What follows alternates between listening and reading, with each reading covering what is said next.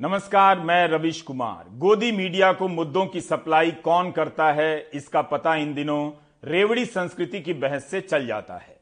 जिस तरह गोदी मीडिया धर्म शास्त्री बनकर धर्म के नाम पर नफरत को हवा देता रहता है, उसी तरह इन दिनों अर्थशास्त्री बनकर रेवड़ी संस्कृति के नाम पर आपको भरमा रहा है।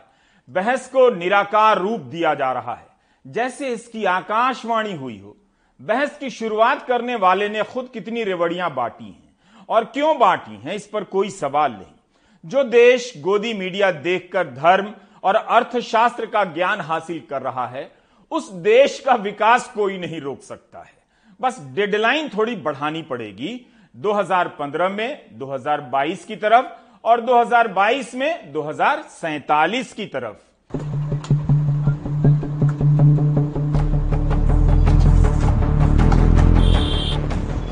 पर इन तस्वीरों के आते ही कितनी चमक पैदा हो गई।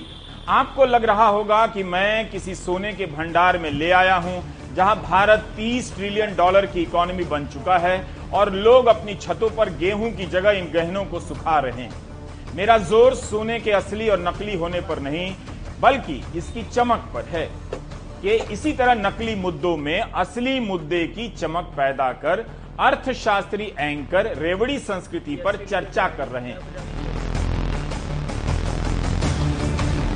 हमारे सहयोगी प्रमोद श्रीवास्तव और अजय सिंह ने इन तस्वीरों के ज़रिए ये बताया कि इनकी कीमत बहुत ज़्यादा नहीं, मगर महँगाई यहाँ भी आ गई। इन गहनों का बाज़ार बताता है कि इस देश में कितनी गरीबी है, जहाँ पच्चीस हज़ार महीना कमाने वाला भी 10 परसेंट सेठों की गिनती में आ जाता है। नकली गहना खरीदता।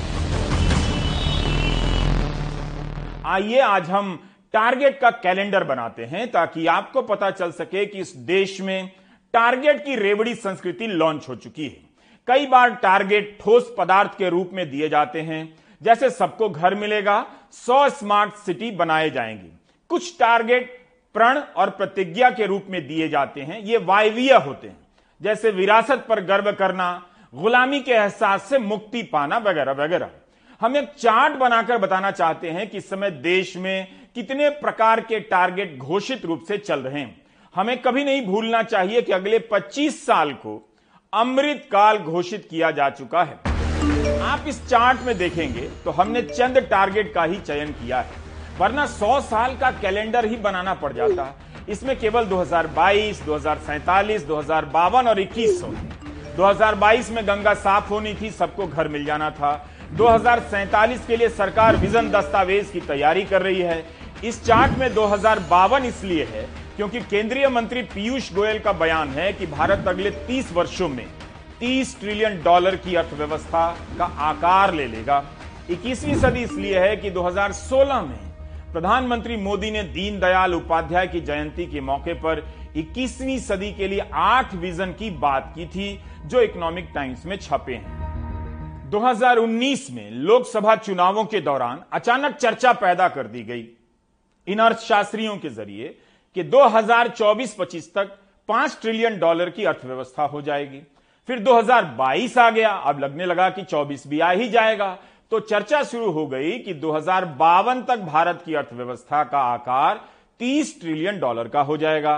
भारत के प्रमुख आर्थिक सलाहकार तीन प्रकार के टारगेट देते हैं। एक बयान में कहते हैं कि 26-27 तक 5 ट्रिलियन डॉलर का आकार हो जाएगा अर्थव्यवस्था का 2033-34 तक 10 ट्रिलियन डॉलर का और 2040 में 20 ट्रिलियन डॉलर का। इसके अलावा पीयूष गोयल का 30 ट्रिलियन डॉलर का है। ये सभी बयान अलग अलग अखबारों में छपे हैं। इस समय भारत की अर्थव्यवस्था कोई तीन ट्रिलियन डॉलर के आसपास नज़र आती है। पिछले साल अगस्त में सरकार ने लोकसभा में जो आंकड़े रखे उससे एक अंदाज़ा मिलता है कि अर्थव्यवस्था का आकार किस रफ्तार से बढ़ता है। सरकार ने अंतर्राष्ट्रीय मुद्रा कोष आईएमएफ के आंकड़ों का हिसाब देते हुए बताया कि 2018-19 में 2.7 ट्रिलियन डॉलर 2019-20 में 2.9 ट्रिलियन डॉलर 2020-21 में 2.7 ट्रिलियन डॉलर 2021-22 में 3.0 ट्रिलियन डॉलर। यह अनुमानित आंकड़ा है। इसका मतलब अर्थव्यवस्था का आकार झट से डबल नहीं होता। इससे आप यह भी अंदाज़ा लगा सकते हैं कि पाँच ट्रिलियन डॉलर तक पहुँचने में अभी कितना समय लगेगा। इसके बारे में जून 2019 में सरकार ने लोकसभा में बताया कि वाणिज्य मंत्री के निर्देशन में एक समूह काम कर रहा है, जिसके अनुसार 2024-25 तक पाँच ट्रिलियन डॉलर की भारतीय अर्थव्यवस्था हो जाएगी। इसी जवाब में अंतर्राष्ट्रीय मुद्रा कोष के एक आंकड़े का ज़िक्र है कि 2023 तक 4.6 ट्रिलियन डॉलर की अर्थव्यवस्था हो जाएगी। अभी हमने आपको बताया कि 2020-21 तक अंतर्राष्ट्रीय मुद्रा कोष के अनुसार भारत की अर्थव्यवस्था तीन दशमलव शून्य ट्रिलियन डॉलर ही होगी। वैसे इस साल अगस्त में राज्यसभा में सरकार ने जवाब दिया है कि कोरोना और यूक्रेन युद्ध के कारण पाँच डॉलर की अर्थव्यवस्था तक पहुँचने में अभी कुछ और वर्ष लग सकते हैं। मेरी बात कड़वी लग गई तो अब मीठी रेवड़ियाँ खा लीजिए। खा तो नहीं सकते, टीवी पर देख लीजिए कि बनती कैसी। तीस ट्रिलियन डॉलर के टारगेट से हिंदी के अखबार भरे पड़े हैं। इसी सोमवार को भारतीय रिज़र्व बैंक के पूर्व गवर्नर डी सुब्बा राव ने कहा है कि अगर भारत अगले पाँच साल तक नौ प्रतिशत की दर से विकास करेगा, तब जाकर 2028-29 में पाँच ट्रिलियन डॉलर की अर्थव्यवस्था तक पहुंचेगा। तब आप समझ गए, खेलिए। तो अभी पाँच ट्रिलियन डॉलर वाला ही खिसकाया जा रहा है। यही वो रेवड़ी है जो चीनी और तिल से बनती है। पंद्रह किलो रेवड़ी बनने में दो घंटे का समय लगता है। इस समय रेवड़ी के भाव 120 रुपए किलो हैं। लखनऊ वालों को अपनी रेवड़ी पर बहुत नाज है। उन्हें काफ़ी बुरा लगता ही होगा कि इस तरह से उनकी रेवड़ियों की धुनाई चल रही है। सस्ती और टिकाऊ मिठाई होने की सजा इन रेवड़ियों को क्यों दी जा रही? बाकी आप पाँच, दस, बीस, तीस, चालीस, पचास ट्रिलियन डॉलर की रेवड़ी का सपना देखते रहिए।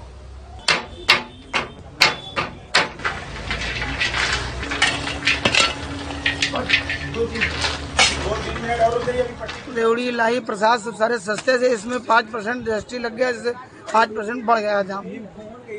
अच्छा। तो पहले से अब में पाँच परसेंट दाम बढ़ चुका बढ़ चुका है। ओके। किस किस चीज़ में दाम बढ़ा है? दाम इसमें भी बढ़ा है। रेवड़ी में भी लाई में भी चूड़े में भी। हमारी अर्थव्यवस्था का संकट ऊपर नहीं नीचे दिखाई देता है। जब आपको पच्चीस हज़ार रुपया महीना कमाने वाला भी मुश्किल से नज़र आता है। इसलिए रेवड़ी संस्कृति पर बहस फालतू है। इस बहस के ज़रिए विपक्ष को टारगेट किया जा रहा है और बहस कहीं से कहीं पहुँच रही है ताकि सरकार को बचाया जा सके। जिस साल नोटबंदी हुई थी, उस साल इसी तरह अर्थशास्त्री एंकर मैदान में आ गए। जैसे इन दिनों रेवड़ी संस्कृति को लेकर ज्ञान बांट रहे हैं। याद करना ज़रूरी है कि कैसे नोटबंदी के बाद गोदी मीडिया अर्थशास्त्री हो गया। रेवड़ी संस्कृति की तरह काला धन दूर करने का मंत्र आपके कानों में आँखों के ज़रिए फूंकने लगा था।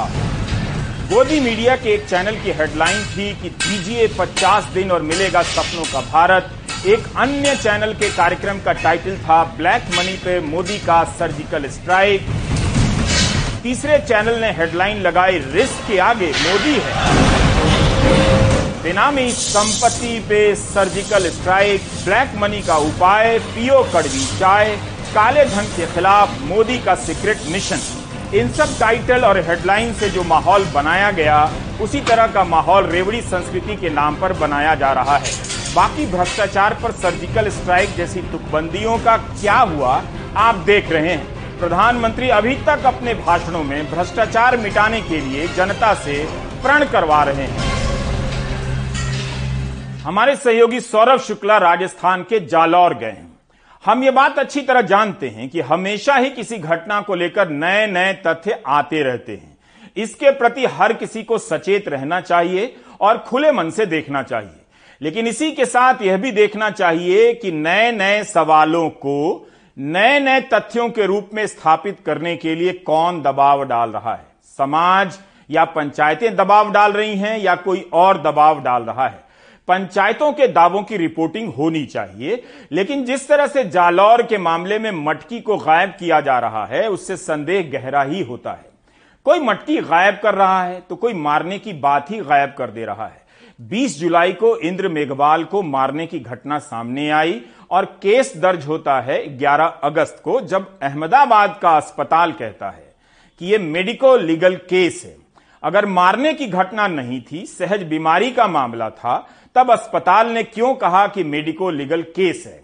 तेईस दिनों तक इंद्र मेघवाल के पिता दयाराम मेघवाल सात सात अस्पताल में गए हैं। इसी की जाँच होनी चाहिए कि अहमदाबाद के अस्पताल ने मेडिको लीगल केस कहा तो बाकी को क्यों मेडिकल लीगल केस नहीं लगा? हमने मीडिया रिपोर्ट से इन अस्पतालों के नामों की सूची तैयार की है। बागोदा के बजरंग हॉस्पिटल में दो दिन इलाज हुआ। भिनमाल के आस्था मल्टी स्पेशलिटी हॉस्पिटल में एक दिन के लिए भर्ती हुआ। भिनमाल के Triveni multi speciality hospital and trauma centre में दो दिन के लिए भर्ती हुआ। डीसा के करनी हॉस्पिटल में एक दिन के लिए भर्ती हुआ। उदयपुर के गीतांजलि मेडिकल कॉलेज और हॉस्पिटल में भर्ती हुआ और फिर उसके बाद अहमदाबाद के सिविल अस्पताल में भर्ती हुआ, जहाँ इंद्र मेघवाल की मौत हो गई। हमारे सहयोगी सौरभ शुक्ल को राजस्थान के एडीजी क्राइम रवि प्रकाश ने बताया कि अहमदाबाद के अस्पताल से फ़ोन आया कि मेडिको लीगल केस दर्ज होना चाहिए। क्या इसकी जाँच नहीं होनी चाहिए? बाकी छह अस्पतालों को ऐसा क्यों नहीं लगा? यह अस्पताल प्रेस को कुछ और बता रहे हैं और पुलिस को कुछ और। 17 अगस्त को प्रिंट की मोहना बासु ने अपनी रिपोर्ट में लिखा है। कि अहमदाबाद सिविल अस्पताल के उच्च स्तरीय सूत्रों ने कहा कि जब बच्चे को सिविल अस्पताल लाया गया, तब उसके शरीर पर चोट के निशान नहीं थे। अभी हमने बताया कि हमारे सहयोगी को राजस्थान के एडीजी क्राइम ने बताया कि अहमदाबाद के अस्पताल से फ़ोन आया कि मेडिको लीगल केस है। इंडियन एक्सप्रेस में अहमदाबाद के सिविल अस्पताल के मेडिकल अफसर रजनीश पटेल का बयान छपा है नाम से।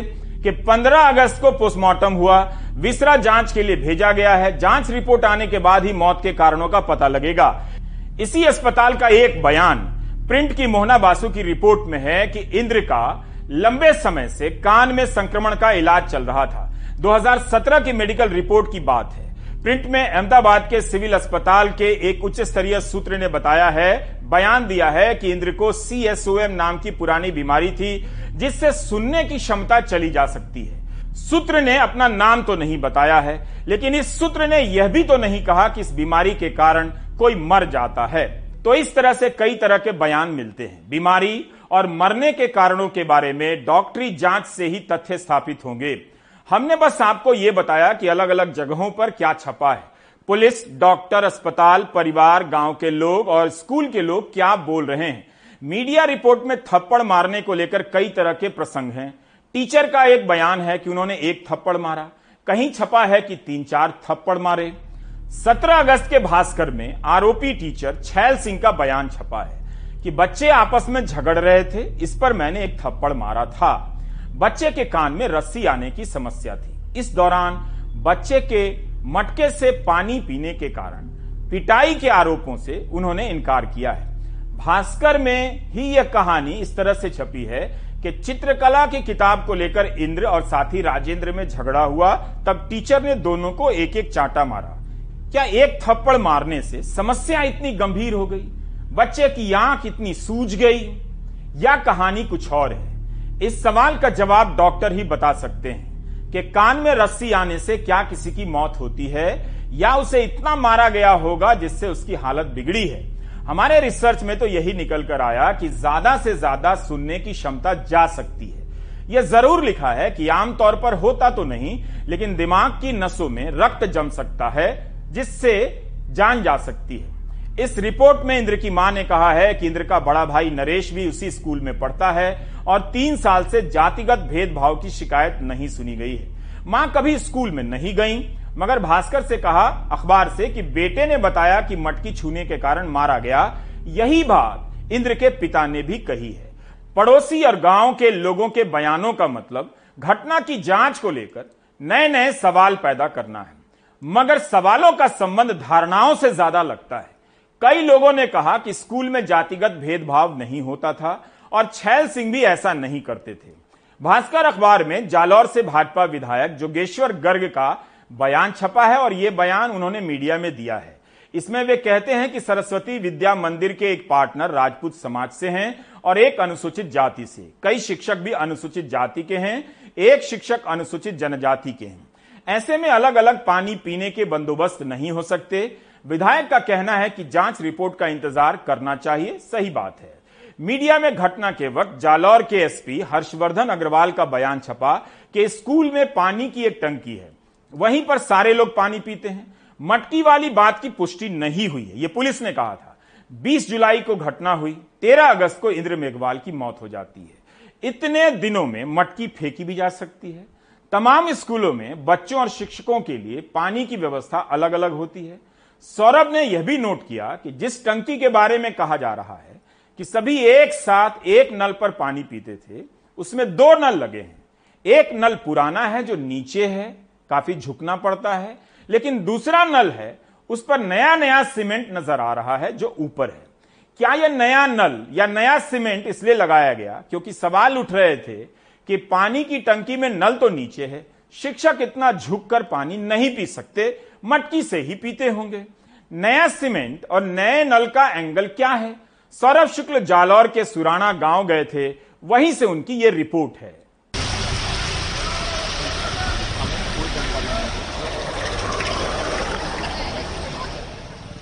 राजस्थान के जोधपुर से लगभग 230 किलोमीटर दूर जालौर ज़िले का सुराना गाँव।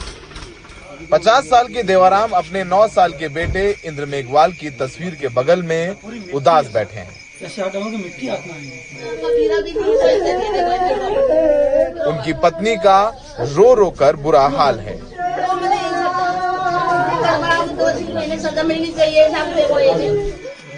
देवाराम का आरोप है कि तीसरी कक्षा में पढ़ने वाले उनके बेटे को 20 जुलाई को स्कूल के हेडमास्टर छैल सिंह ने सिर्फ़ इसलिए पीटा क्योंकि उनके बेटे ने पानी पीने के लिए घड़े को छू लिया था पिटाई से छात्र के कान और आँखों पर गंभीर चोटें आई थीं। देवाराम 20 जुलाई से लेकर 13 अगस्त तक अपने बेटे को पाँच शहरों के सात अस्पताल ले गए, लेकिन बचा नहीं सके 13 अगस्त को इंद्र नहीं रहा। अहमदाबाद के सरकारी अस्पताल में उसने आखिरी सांस ली। जो मास्टर मटके में पानी पी दो।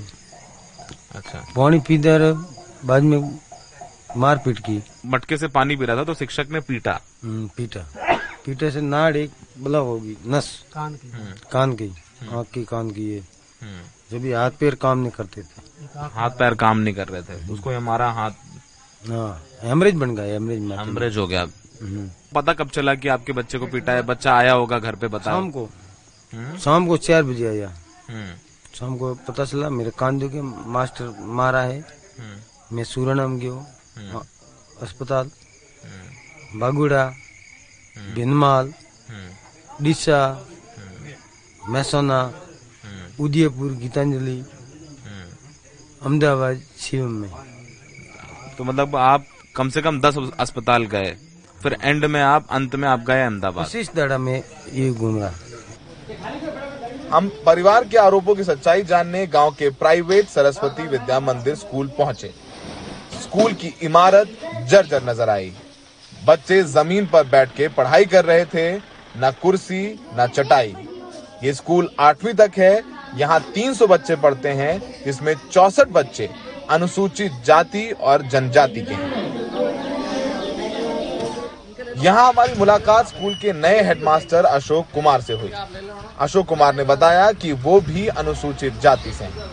स्कूल प्रशासन की माने तो स्कूल में ना कोई मटका है और ना ही छैल सिंह ने पानी पीने को लेकर इंद्र मेघवाल की पिटाई की थी।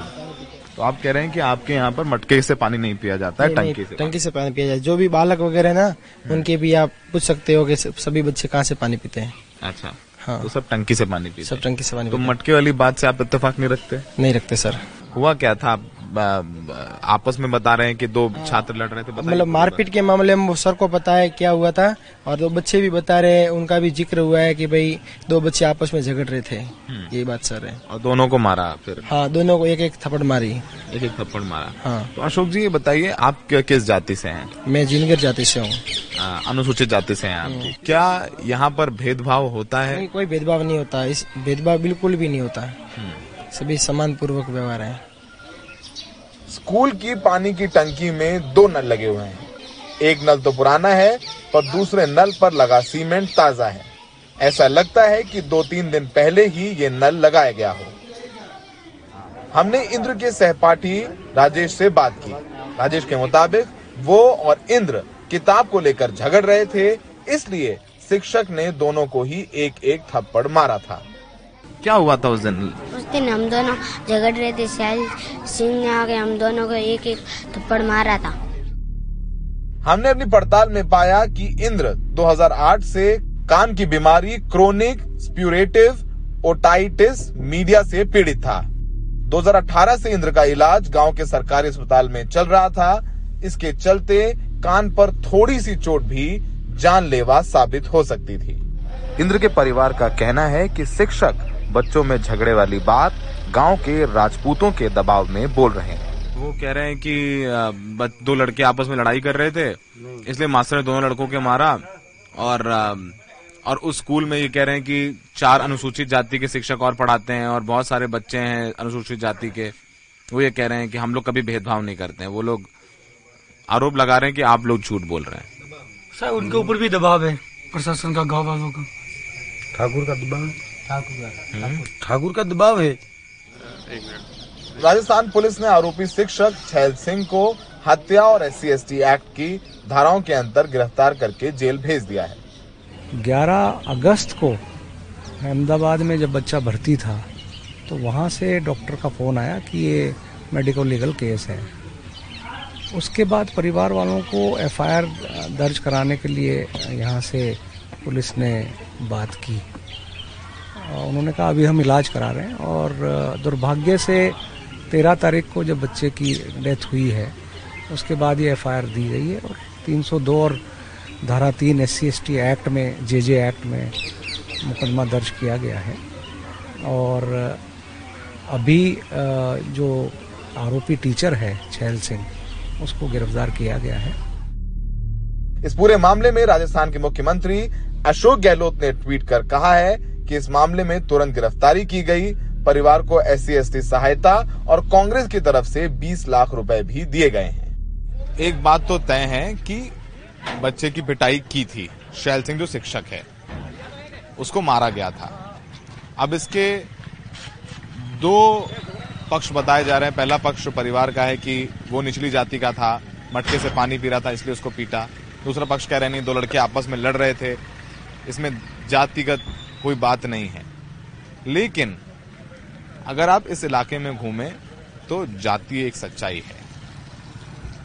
भले ही हमारे देश के राष्ट्रपति अनुसूचित जनजाति से हों, पिछले राष्ट्रपति अनुसूचित जाति से रहे हों, लेकिन जाति इस समाज का सत्य है, और वो इस गाँव का भी सत्य है, वो जालौर का भी सत्य है, और इस घटना में सच्चाई क्या है, वो तो पुलिस की जाँच में पता चलेगा, लेकिन फ़िलहाल पुलिस ने आरोपी को हत्या और एस सी की धाराओं में गिरफ़्तार किया है।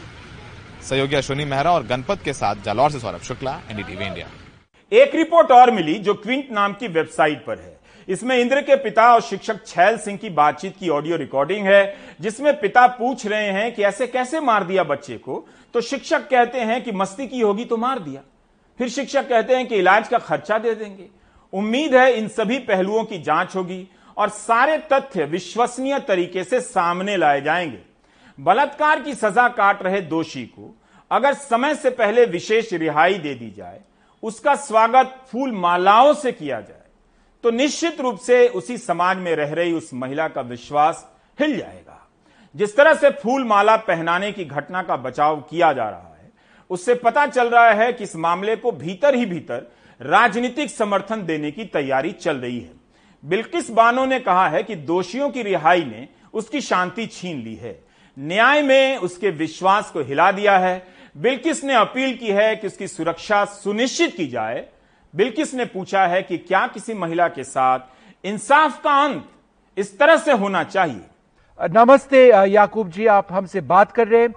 बिल्किस को इतने सालों तक नर्क झेलना पड़ा है और अब यह फैसला आ गया है। बिल्किस ने इस पर क्या कहा है?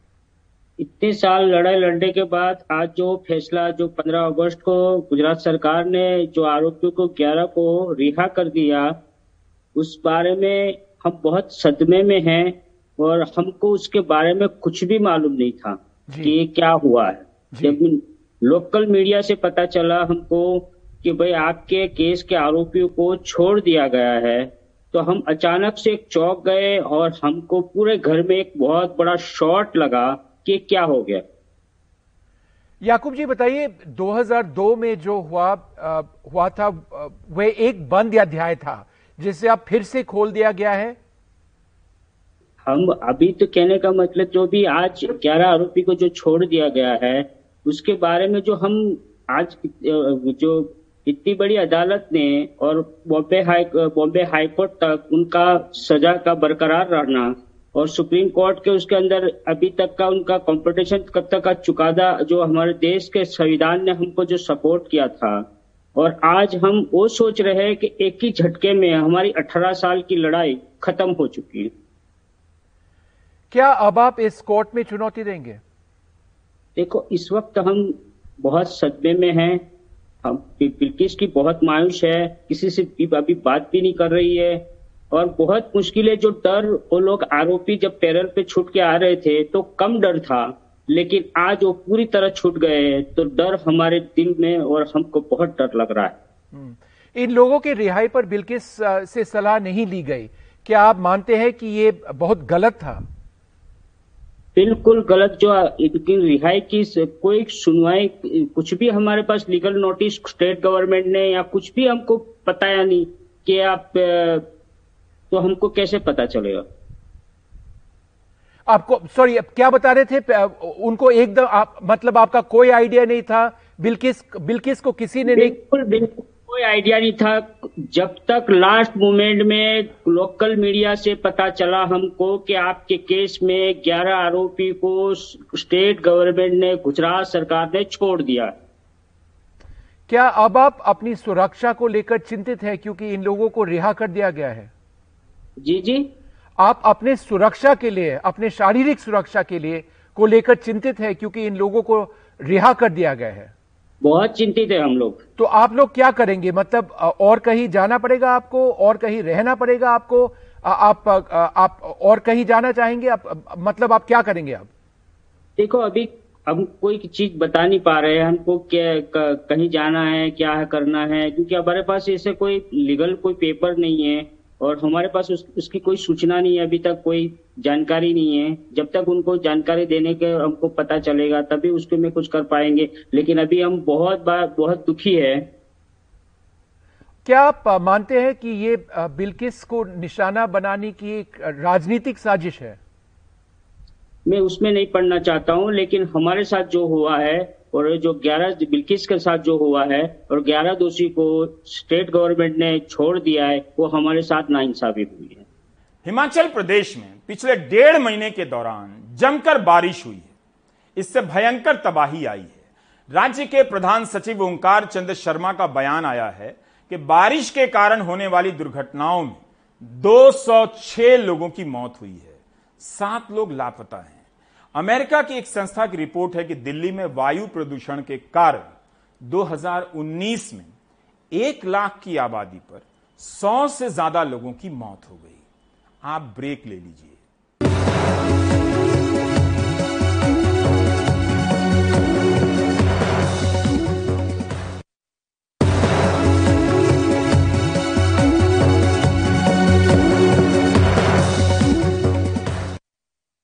अनुराग द्वारी ने कुछ दिन पहले रिपोर्ट फ़ाइल की कि मध्य प्रदेश के पाँच लाख बच्चों को, जो सरकारी स्कूलों में पढ़ते हैं, साइकिलें नहीं दी जा रही हैं, जिस कारण स्कूल जाने में उन्हें दिक्कतें आ रही हैं। एक तरफ़ साइकिलें कबाड़ हो रही हैं, दूसरी तरफ़ दी भी नहीं जा रही हैं। अनुराग को लगा कि खबर चलते ही सरकार तुरंत कदम उठाएगी, मगर कई दिनों से वे इंतज़ार कर रहे हैं। इस बीच, बीजेपी सांसद वरुण गांधी ने आगर मालवा के बच्चों को साइकिल उपहार में भेजी है।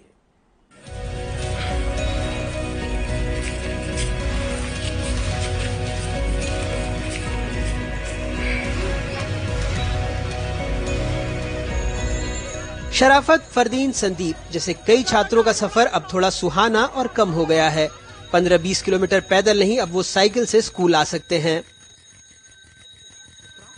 सबसे पहले मैं एनटीटीवी का शुक्रिया अदा करता हूँ, क्योंकि उन्होंने हमारी, जो हमारी पीड़ित घटनाएँ हैं, उनको रिकॉर्ड करके आगे पहुँचाया। वरुण गांधी जी को उन्होंने हमारी उनकी सहायता से ज़फ़र भाई की सहायता से हमें उन वो खबर पहुंचाई उन्होंने अरुण जी, गांधी जी को। उन्होंने हमें साइकिल प्रदान की। इसी इसी साइकिल से हमें पैदल नहीं चलना पड़ेगा। हम साइकिल से जल्दी पहुँच जाएँगे और स्कूल में पहुँचेंगे। और हमारा जो खाब है पुलिस बनने का, वो हम पुलिस बन के दिखाएँगे। हमारे जो बच्चे गाँव से आते थे, पैदल तो उन्हें बहुत कठिनाई होती थी। मतलब करीब छह किलोमीटर आना जाना पैदल पड़ता था। और अभी जो साइकिल से आएँगे तो हमें इन बच्चों की सुविधा मिलेगी और टाइम से बस पकड़ के ये हमारे स्कूल प्राप्त कर लेंगे। और टाइम से टाइम स्कूल आएँगे। एनडीटीवी पर खबर देखकर सांसद वरुण गांधी ने इन बच्चों के लिए साइकिल भिजवाई है। वरुण गांधी जी ने जो ये साइकिल वितरण करवाया है ये अपने आप में मैं समझता हूँ हिंदुस्तान में एक संवेदनशीलता का उदाहरण है कि जरूरतमंद लोगों को साइकिल की समस्या का समाचार एनडीटीवी के प्राइम टाइम में चला और उन्होंने है जो मतलब साइकिल ये उपलब्ध कराई। वैसे 25 बच्चों को साइकिल भले ही मिल गई हो, मगर मध्य प्रदेश के हज़ारों बच्चों की उम्मीदें अभी भी पूरी नहीं हुई हैं। जिस सरकार से रफ्तार की उम्मीद थी, उसने तो सफ़र शुरू भी नहीं किया, लेकिन कम से कम वरुण गांधी की पहल से 25 बच्चों की ही साइकिल में खुशियों का पहिया ज़रूर लग गया आगर मालवा से अपने सहयोगी ज़फ़र मुल्तानी और भोपाल से कैमरा पर्सन रिजवान खान के साथ, अनुराग द्वारी एनडीटीवी इंडिया चीन की रणनीति भारत को लेकर क्या है, इसका अंदाज़ा उसकी हरकतों से मिल रहा है। अब एक नई बात यह सामने आई है कि पूर्वी अफ्रीका के एक छोटे से देश जिबूटी में चीन के नौसेना बेस ने पूरी तरह काम करना शुरू कर दिया है, वो ऑपरेशनल है। एनडीटीवी को मिली सैटेलाइट की एक्सक्लूसिव तस्वीरों में ये साफ़ है। हिंद महासागर के इस क्षेत्र में चीन के युद्धपोत भी तैनात हो गए हैं। सवाल है कि ये हमारे लिए चिंता की बात क्यों है? जिबूटी हिंद महासागर के तट पर बसा छोटा देश है, जहाँ चीन अपनी मौजूदगी स्थापित करने की योजना पर लंबे समय से काम कर रहा है। इससे चीन की तैयारी फारस की खाड़ी के आसपास न सिर्फ़ अमेरिकी नौसेना को चुनौती देने की है, बल्कि भारतीय नौसेना के लिए भी वो चुनौती बनना चाहता है, जो हिंद महासागर इलाके में एक बड़ी नौसेना, एक बड़ी ताकत है। जिबूटी में चीन के पूरी तरह से ऑपरेशनल बेस की तस्वीरें ऐसे समय आई हैं, जब चीन ने पच्चीस हज़ार टन के सैटेलाइट और बैलिस्टिक मिसाइल ट्रैकिंग शिप को श्रीलंका के हम्बन टोटा बंदरगाह में तैनात किया हुआ है। तो हम बात कर रहे हैं इस पूरे इलाके की जो आप देख रहे हैं मेरे बगल में, और इसमें यह है जिबूटी और उधर दूसरी ओर पाकिस्तान का ग्वादर बंदरगाह। वहाँ भी चीन अपना बेस बना चुका है, और श्रीलंका का हम्बन टोटा बंदरगाह तो चीन ने निन्यानवे साल की लीज पर ले ही लिया है। एक तरह से यह अब निन्यानवे साल के लिए उसका ही है। अब हम दिखाते हैं आपको एक्सक्लूसिव तस्वीरें जिबूटी की। जिबूटी में चीन ने 590 मिलियन डॉलर की लागत से अपना नौसेना बेस बनाया है। यहाँ 2016 से ही निर्माण चल रहा है। ये नौसेना बेस सामरिक तौर पर अहम बाब अल मंदेब स्ट्रेट के साथ लगा है, जहाँ से स्वेज नहर की सुरक्षा की जाती है। अंतर्राष्ट्रीय व्यापार में स्वेज नहर की बहुत बड़ी भूमिका है। खास बात यह है कि इमेजरी प्रोवाइडर मैक्सर की इन तस्वीरों में 320 मीटर लंबे बर्थिंग एरिया के साथ लगा चीन का यूजाओ क्लास लैंडिंग शिप भी तैनात दिख रहा है। उस एप्रन के करीब है ये जहाँ से हेलीकॉप्टर ऑपरेशन संचालित किए जाते हैं और यह है चीन का वो पच्चीस हज़ार टन का बड़ा युद्धपोत जो 800 जवानों के साथ कई तरह के फौजी वाहन एयर कुशन लैंडिंग क्राफ्ट और हेलीकॉप्टर ले जा सकता है। करीब एक हफ़्ते पहले ली गई इस तस्वीर में हेलीकॉप्टर ऑपरेशंस के लिए एप्रन एरिया भी साफ़ दिख रहा है। यहाँ रनवे पर कुछ ट्रेनिंग एक्टिविटी भी, प्रशिक्षण की जो गतिविधियाँ हैं, वो भी यहाँ दिख रही हैं। और कुछ ही दूरी पर एक नई इमारत को बनाने का काम भी चल रहा है। इसका क्या मकसद है यह भी स्पष्ट नहीं है। एक और तस्वीर आप देख सकते हैं, ये भी सैटेलाइट की तस्वीरें हैं। यहाँ एक कंटेनर ये स्थापित है, एक फॉर्मेशन है कंटेनर्स की और ये आतंकवाद के खिलाफ ऑपरेशंस की ट्रेनिंग में मदद कर सकते हैं, यहाँ से ऑपरेशंस संचालित किए जा सकते हैं एंटी टेरर ऑपरेशंस और अब इस बड़े वाइड शॉट में आप इन सभी चीज़ों को एक साथ देख सकते हैं। युद्धपोत, जो चीन ने वहाँ तैनात किया है, ये पूरा बेस और प्रशिक्षण की सुविधाएँ तो ये एक नई चुनौती है हिंद महासागर क्षेत्र में भारत के लिए। और अंत में अब एक नज़र डालते हैं चीन के सैटेलाइट और missile observation ship Yuan Wang five पर। यह युद्धपोत श्रीलंका के हम्बन टोटा बंदरगाह पर रुका हुआ है। इसके सैटेलाइट और कम्युनिकेशन डिश डिश साफ़ दिख रहे हैं। और ये युद्धपोत एक ऑयल टैंक फार्म के ठीक बगल में है और लगता है कि जैसे इसमें रिफ्यूलिंग हो रही है। और ये रिफ्यूलिंग ऐसे समय पर यह तस्वीर ऐसे समय पर आई है जब श्रीलंका के पास अपने नागरिकों की मौलिक जरूरतों के लिए भी ईंधन की भारी किल्लत है। तो ये तस्वीरें, सेटेलाइट से मिली हुई तस्वीरें, चीन की पूरी व्यू रचना उसका जो पूरा का पूरा विस्तार है हिंद महासागर इलाके में, ये भारत के लिए एक नई चुनौती की तरह खड़ा हुआ है। आप देख रहे थे प्राइम टाइम, नमस्कार।